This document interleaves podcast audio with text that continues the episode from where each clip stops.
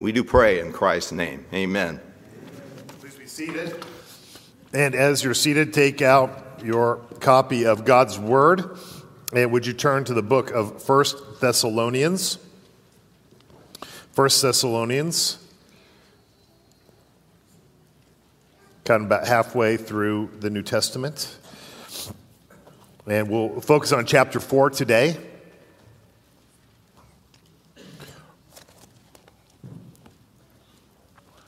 It is very good to worship with you. I, I see faces and visitors. Um, you know, faces we have, uh, had, had the joy of knowing through years. We have uh, Dominic Aquila's preaching tonight. We're glad to have him with us today. And, and Scott Ross serves as a missionary, serves with us over, over in Peru. And Carl and Debbie Dorschbach are here, uh, missionaries uh, that we've supported MTW for so long and good friends.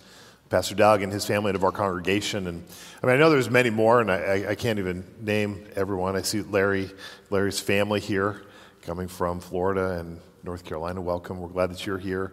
I mean, I, I just see many, many faces, and I, I, please forgive me not to mention every person I can look out here. I could go on, and then I'd be afraid I'd miss someone. But especially our missionaries and those who served well, we're just grateful for you and grateful for you being here.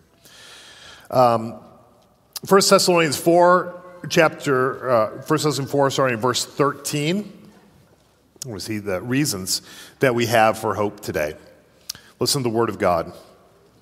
But we do not want you to be uninformed, brothers, about those who are asleep, that you may not grieve as others do who have no help, hope. For since we believe that Jesus died and rose again, even so, through Jesus, God will bring with him those who have fallen asleep. For this we declare to you by word from the Lord, that we who are alive, who are left until the coming of the Lord, will not precede those who have fallen asleep. For the Lord himself will descend from heaven with a cry of command, with the voice of an archangel, and with the sound of the trumpet of God. And the dead in Christ will rise first. Then we who are alive, who are left, will be caught up together with them in the clouds to meet the Lord in the air and so we will always be with the Lord. Therefore, encourage one another with these words. Would you pray with me? Heavenly Father, as we come to your perfect word, we pray, God, you would strengthen us, encourage uh, us in it, strengthen our convictions, strengthen our hopes, uplift our knowledge of your word and your calling upon our lives. And Father, even as we hear your word and as we consider it for our lives, would your spirit do a work in helping us apply it to, to where we are and what we have before us? God, help us. Strengthen your people for what we face. We pray this even now in Jesus' name. Amen. Well, at some point, every one of us is going to experience suffering and is going to experience some sort of loss. Uh, you probably have already experienced some point of loss in your life. Uh, and when times get hard, it is easy to be discouraged. It's easy to uh, feel overwhelmed. Um, it's easy to see the problems and the despair and the wonder of how uh, we will possibly keep moving through those difficulties. You know, these are all pictures that we have of grief, of, of responding to a loss with a sense of wonder um, as we look towards the future. And sometimes, on top of the experience of grief, then we feel bad that we feel bad. And we, can, we wonder why we just sometimes can't even shake it. Uh, in a very real way, you know, grief upon grief makes our suffering uh, worse. And today, what we want to do, in looking at 1 Corinthians 13, is look at the hope that we find in Jesus Christ. And that's because through faith in Jesus Christ, uh, we find a perspective of death and we find a perspective of life and, and, things that we just don't find in the world around us. We don't see it in the sentimental thoughts, we don't find it in the platitudes of the people around us. And we also certainly don't find it within ourselves. Right? We have to look outside of ourselves. We look to God's Word uh, for that Word uh, to instruct and guide us in our thinking and, our, and in our heart. As we look towards our passage today, we see what our hope is grounded in. It is grounded in the resurrection of Jesus Christ. That because he was raised from the dead, we have a great reason to hope. Even in the most difficult of our situations. We have a reason to hope because Jesus gives us a path and a path to life. He gives us a path to hope. Now, what reasons do we have to be hopeful in times of grief? That's what we're going to look at uh, today. Now, this short letter of 1 Thessalonians, it's written to give us some help. The Thessalonians, they were dealing with their own uh, sense of grief. And that they had had loved ones and they'd had congregation members die. Now, their grief was made worse by uh, some bad theology and some misplaced expectations. They had seen family, friends, fellow worshipers, uh, they had recently uh, passed away, and there was this natural grief that they would have experienced anyway, but the grief was worse because they believed that their loved ones had somehow missed out on salvation. That's because one of the incorrect beliefs that the church had at the time that he's addressing here in this letter is that Jesus was going to come back immediately. He was going to come back before any believers died, and he was going to bring them to heaven. And so when their friends had died, before Jesus had come back, they were afraid that their friends had died too early, that they'd met, missed their chance for life. So not only did they lose their friends, but they had also felt like they'd lost their friends for eternity. So in this letter, and then in Second Thessalonians, the Apostle Paul, uh, he corrects some false views of the return of Christ, and especially in the passage we're looking at today, especially in terms of death. It's because bad theology has consequences. It actually affects the way that we experience life, and it affects us emotionally, mentally, as we consider our own life. The people, the Thessalonians, are upset with the recent deaths. They're more concerned with the souls of their loved ones. There's a need of hope in grief. And that's why we see this in verse 13. But we do not want you to be uninformed, brothers, about those who are asleep, that you may not grieve as others do who have no hope. Now, verse 13, he talks about these believers who have gone to sleep. It's a, it's a soft way of, of talking about those who died in the Lord. In fact, when the Bible talks about believers who have died, it often uses that sense of sleep, pointing to the temporary nature of death, but we'll get more into that in the future. Uh, but, you know, he's talking about believers who have died. And the problem that the church was facing here is they hadn't been taught about the nature of death, about Jesus' return, or about eternal life, and they'd taken on the false beliefs. They were uninformed. That's why the Apostle Paul says in the beginning, I do not want you to be uninformed, brothers. He did not want them to be unacquainted with critical truths that they needed. This isn't the only time that he uses this phrase. Uh, he uses it in uh, Romans 1.13. He uses it in Romans 11.25. He uses it in 1 Corinthians 10.1. He uses it in 1 Corinthians 12.1. And throughout his whole ministry, the Apostle Paul, as he's writing letters to the churches to instruct them in their faith, he wants to make sure that they understand. He wants to make sure that they're not uninformed because falsehood has consequences and is truth that ultimately sets us free. It's really hard to be uninformed. I was, uh, as I was working on this sermon, I thought, you know, it reminded me of these videos you see. Sometimes you see them on YouTube or whatever about uh, on the street videos uh, of people, they, they ask a question. Um, like the question I watched that happened to come across was name me all of the Avengers that you can. You know, the Avengers from the movies, Avengers from the comic books, and you'd have this gal and she would peel off six Avengers. And then you have this guy, and he'd like go into eight of the Avengers.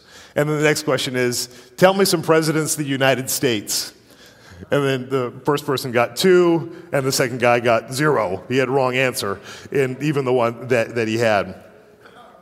One of the interviewers uh, looked at, was interviewing somebody on the street and said, Do you see that flag over there? It was the United States flag. They said, Can you tell me how many stars are on that flag?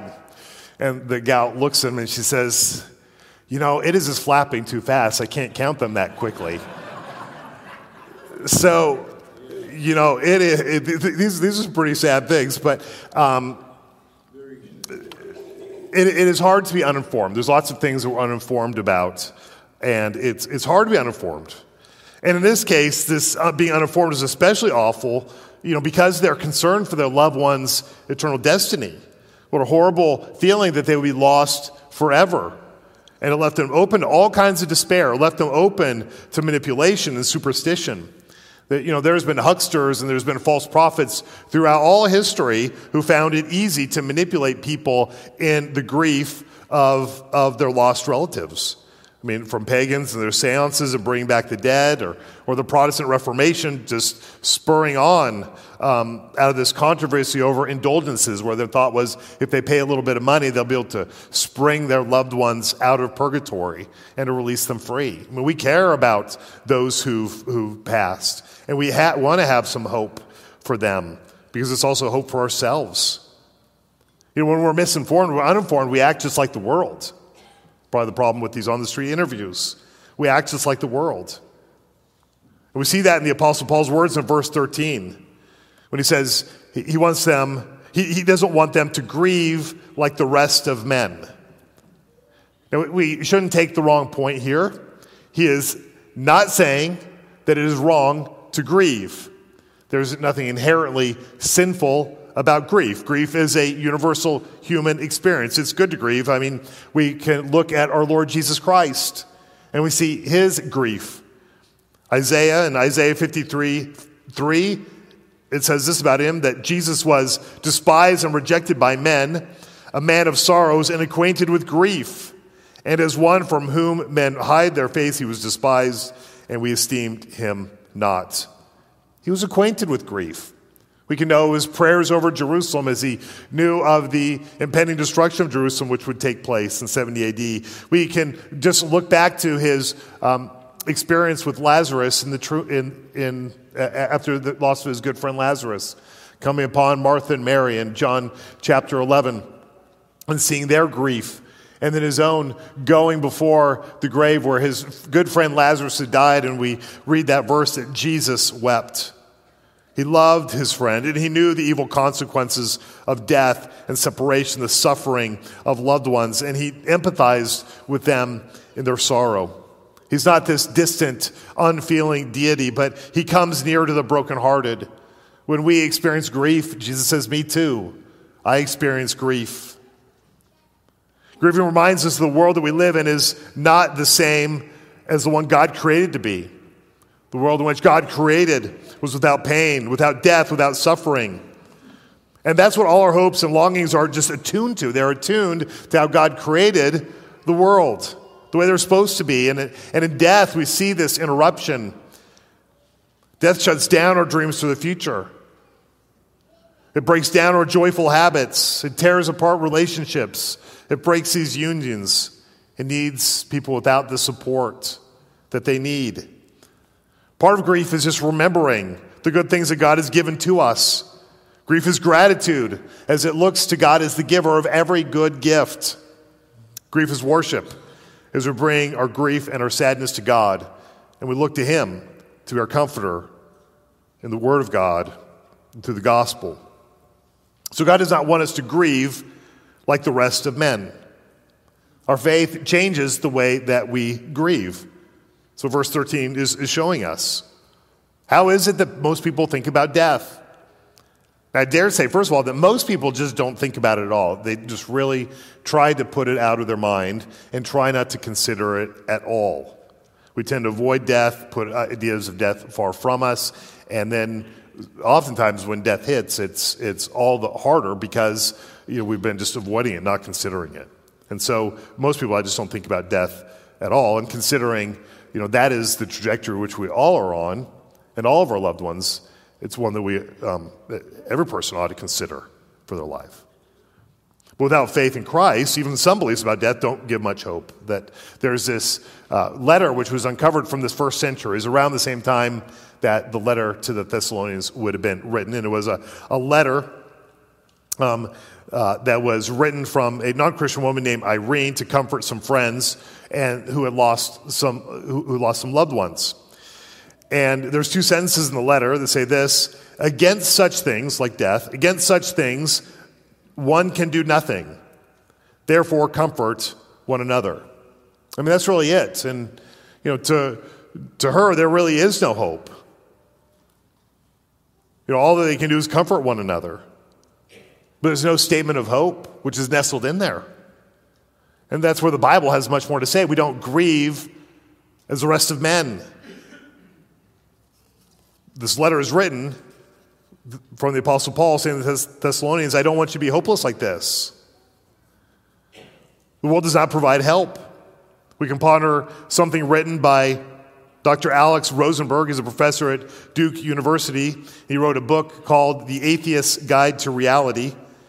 And in this book, he talks about things like there's no such thing as human personality, that the human self is an illusion, and he calls human beings simply as meat robots, or just robots that happen to have meat on them.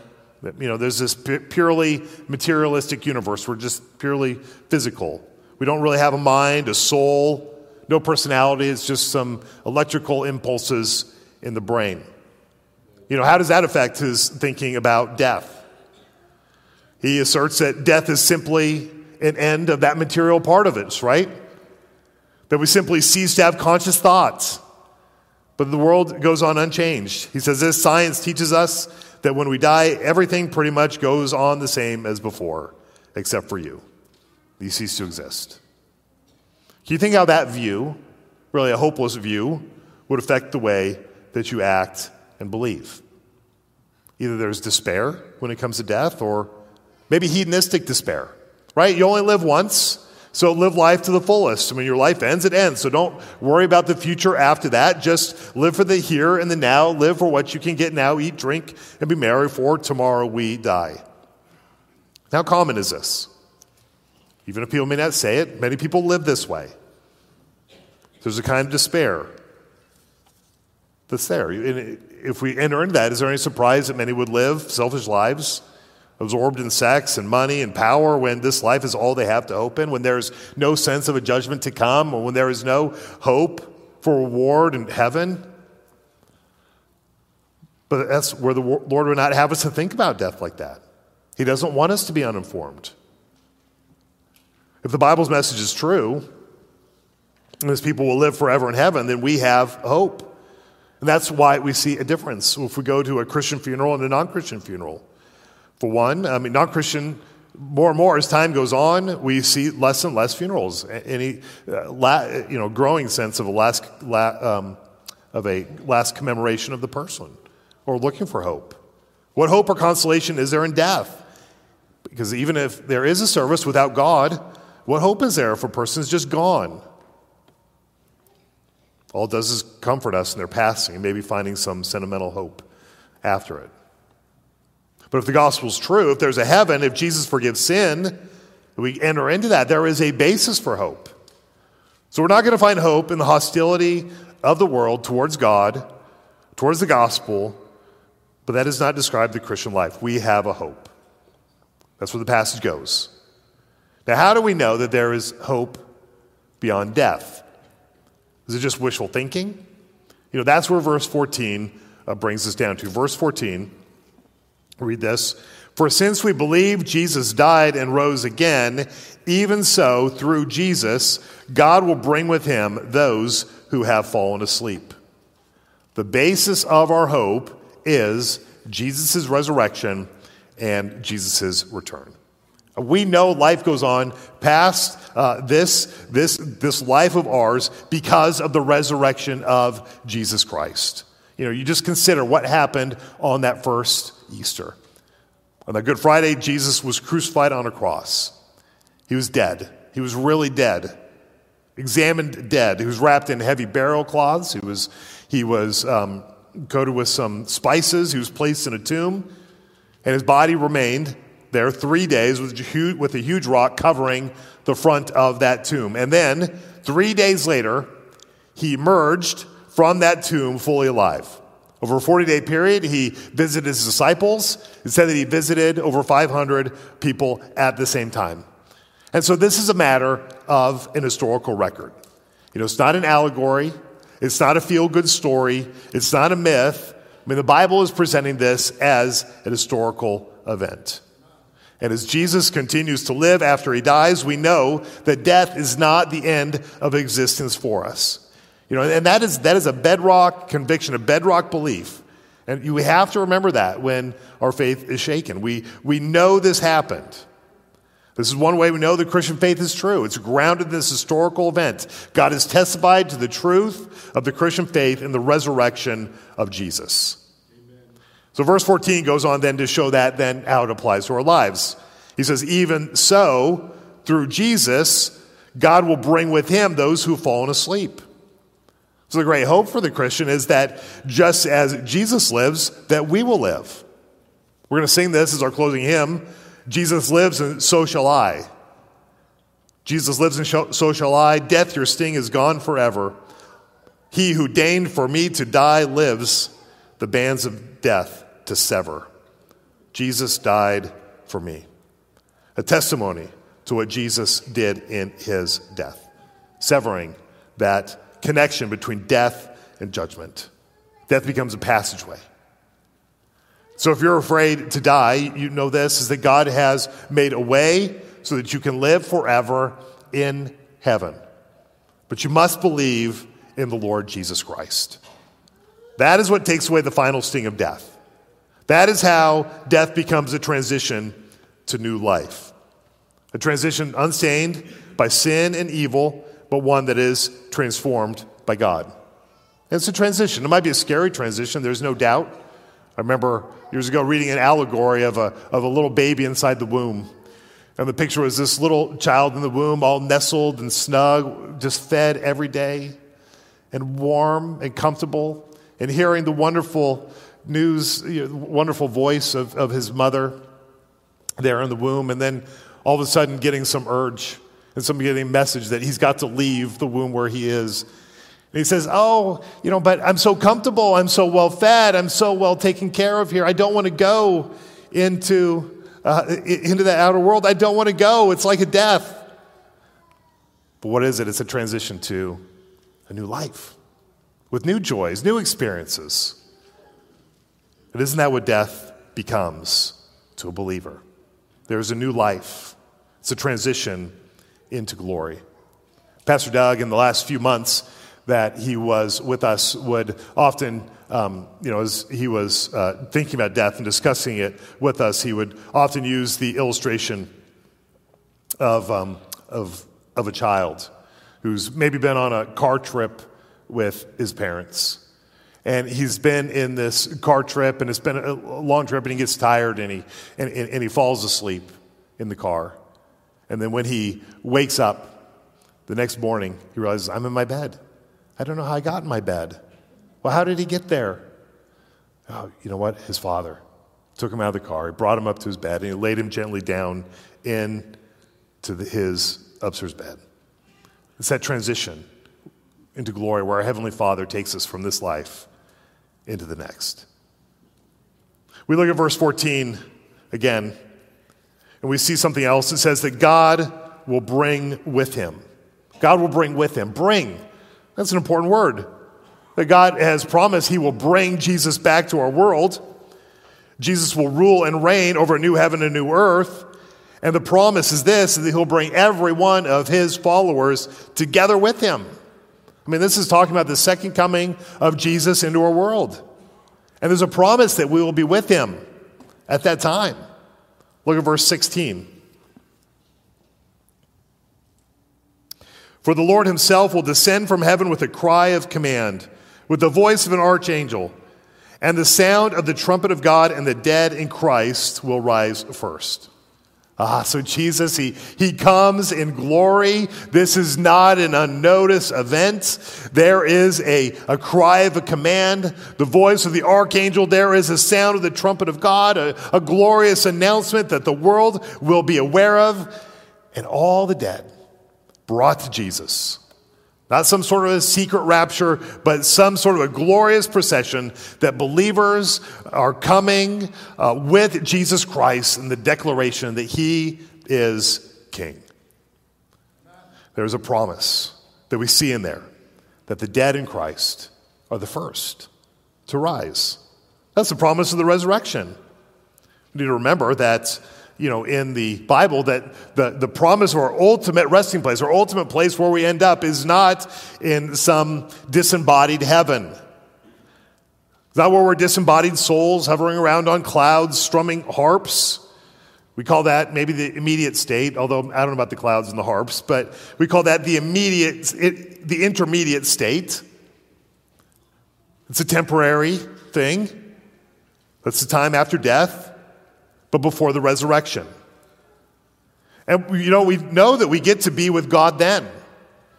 When Jesus was hanging on the cross, he was crucified with two thieves, and one of the thieves said, Remember me. He talked to Jesus, Remember me when you come into your kingdom. And what did Jesus say? He said, Today you'll be with me in paradise. Today, right after his passing, that thief on the cross was brought in the presence of God. Only because of the sacrificial death of Jesus right next to him.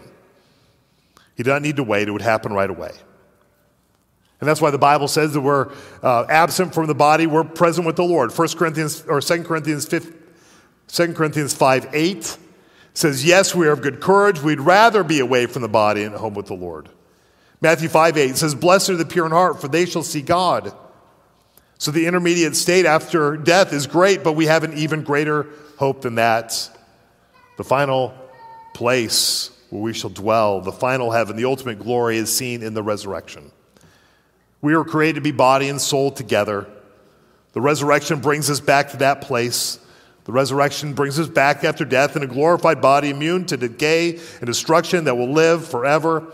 And so, so many of the things that we enjoy in this life be present in the new heaven and new earth, just unaffected by sin. Do you like ice cream? I'm hopeful we'll have the bodily joy of ice cream, of pets, of holding hands, beaches, conversations, the warmth of a fire. If we look at the end of verse 16, though, we see this it's the dead in Christ who join him first. It's important to notice the terminology uses here that they are dead in Christ. Dead in Christ. That's because even when we die, as we have faith in Jesus, our bodies are still united to Christ. Death does not sever any part of us from Jesus. We are still in Him. We have bodily hope. And that's important because there is another resurrection, but there is a resurrection for those without Christ a bodily resurrection to judgment. And it's a terrible thing to imagine because it means physical judgment in bodily form. So, if you'd want to know the joys of eternal life with God in the new heaven, the new earth, you must be in Christ, trusting in Him, trusting in Him for forgiveness, trusting Him as Lord, trusting in Him for eternal life. And if you look at verse 15, it talks about those who've died in Christ will rise first. Verse 15 says, For this we declare to you by word of the Lord that we who are alive, who are left until the coming of the Lord, will not precede those who have fallen asleep. So the Thessalonians believers, they have it backward. They were worried their friends had missed out on Jesus uh, because they had died. but the Apostle Paul shows that, that, in fact, if Jesus comes back right now, those who've died are going to be at the front of the line. So we see what happens though dies in the Lord, but what about those who remain alive when Jesus comes back? That's verse 17. They're second. Verse 17, then we who are alive, who are left, will be caught up together with them in the clouds to meet the Lord in the air, and so we will always be with the Lord. And so here we have Jesus leading this big procession like a parade. He's coming back as a, as a conquering king. And the first to join him are those who've died in Christ, and the next are those who are still alive. I mean, this is going to be the biggest, the grandest entrance of a king to his throne ever in the history of the world. And then we have this wonderful promise so we will always be with the Lord. That's eternal life with God. No fear of separation, no fear of hell, no fear of the second death Revelation 20, verses 14 and 15 say, Then death and Hades were thrown in the lake of fire. This is the second death, the lake of fire. And if anyone's name was not found written in the book of life, he was thrown in the lake of fire. But we don't have to fear that as we've trusted in Christ. If our names are written in that book of life, Revelation 2:11 says, "He who has an ear let him hear what the Spirit says to the churches. The one who conquers will not be hurt by the second death. Is your name written in the Lamb's book of life? Have you received Jesus as your Lord and Savior? If not, believe in him. Receive him as Savior. Ask him to forgive your sins. Ask him for the grace to follow him. And if you have received Christ, then your name is written in that book of life. You have that promise. You will always be with the Lord. I mean, that's great news. Always being with Jesus, always being with our Redeemer and Savior. The joy of eternal life is in Christ in his rule and reign over the new heaven and the new earth. And so this is something that we encourage others with. We encourage others in this truth. That's verse 18. Verse 18 tells us, therefore, encourage one another with these words. We need one another's encouragement, especially when we face suffering and loss. You notice that the encouragement that we give is based on truth, it's based on good theology. In times of, of suffering and loss, we hear bad advice, we hear discouraging words, things that are not in the scripture. Bad theology at times puts undue burdens on people, and other times it gives false assurances of good. Gives sentimental words that don't help. We can think of Job's friends. When he lost his possessions, his children, his health, his friends said it must have happened because he sinned. That's the only reason that would have happened, right? Well, they were wrong. And they admitted by the end. Suffering is hard enough, but it's worse when we use bad theology to comfort others. But we need to be there in the, in the true hope of the gospel. It happens we write cards, we pray, we bring meals, we spend time with one another as we gather together for worship, as we sing a song, as we confess our faith. It, it happens to remind people what Jesus has done. That's how we encourage one another. As we do it together, we bring encouragement, we live our faith out. We talk about our hope in Christ. There was a time when Donald, Donald Grey Barnhouse wanted to encourage his children after the passing of their mother and the passing of his wife. Barnhouse was the pastor of the historic 10th Presbyterian Church in Philadelphia. He'd been there for 33 years. He just lost his wife to cancer. He was driving home after the funeral. His children were in the back seat, and there was uh, grief in the car. He was struggling to know what to tell them for comfort. As they drove in silence, he was trying to figure out what to say, and a large moving truck passed by their car and it cast its shadow over them in the midday sun. Barnhouse, he was a master of illustrations. He instantly knew how to encourage his children. He said, Children, do you see that truck that just passes by? Would you rather be run over by the truck or by its shadow? And the children say, Well, of course, Dad, we'd much rather be run over by the shadow. It can't hurt us at all. Barnhouse answered them, Do you know that 2,000 years ago, the truck of death ran over the Lord Jesus in order that only the shadow might run over us? And that's how we encourage others in the Lord, pointing back to what Jesus did in overcoming death and giving us life. Death has no more power over us because we know that we live forever. Death is a shadow that runs over, but there's a greater life and work with us, one that keeps us forever. So we see that we, need, we use good theology for comfort. What Jesus says, he brings words of comfort. John 14, 1, let not your hearts be troubled. Believe in God, believe also in me. John 16, 33, I have said these things to you that in me you may have peace. In the world you have tribulation, but take heart. I have overcome the world.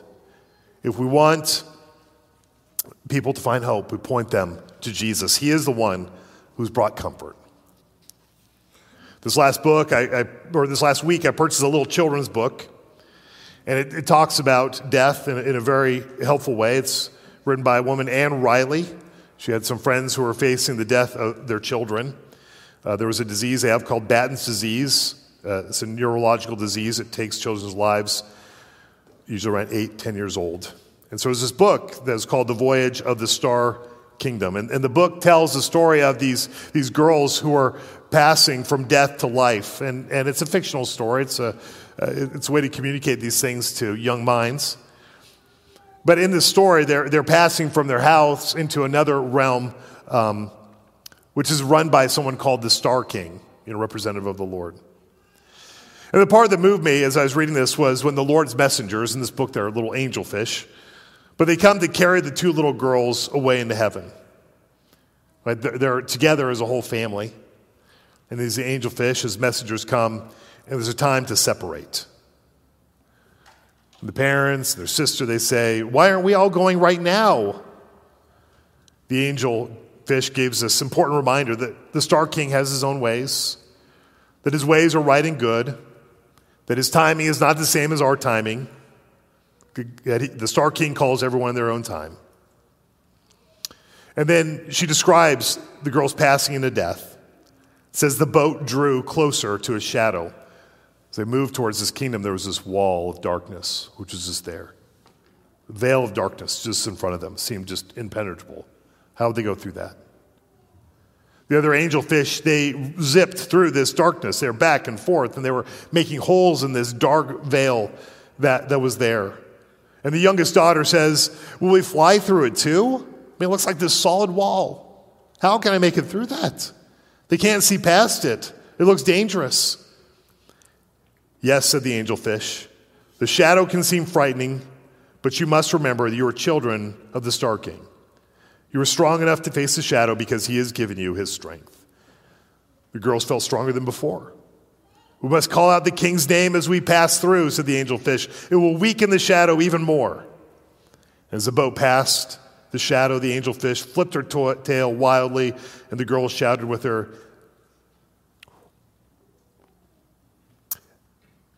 I come in the name of the Star King. The Prince of Darkness has no power over me.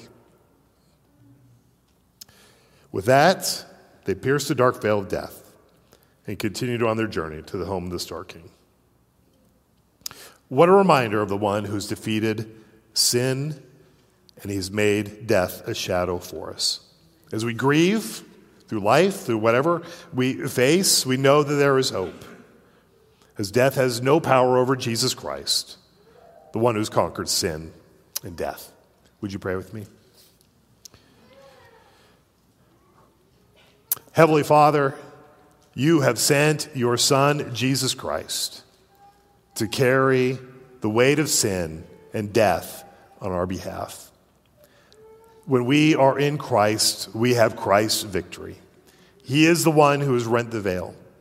He is the one who has pierced through it. He is the one who has broken through that darkness, the darkness of death, that we may have the hope of being with you in glory.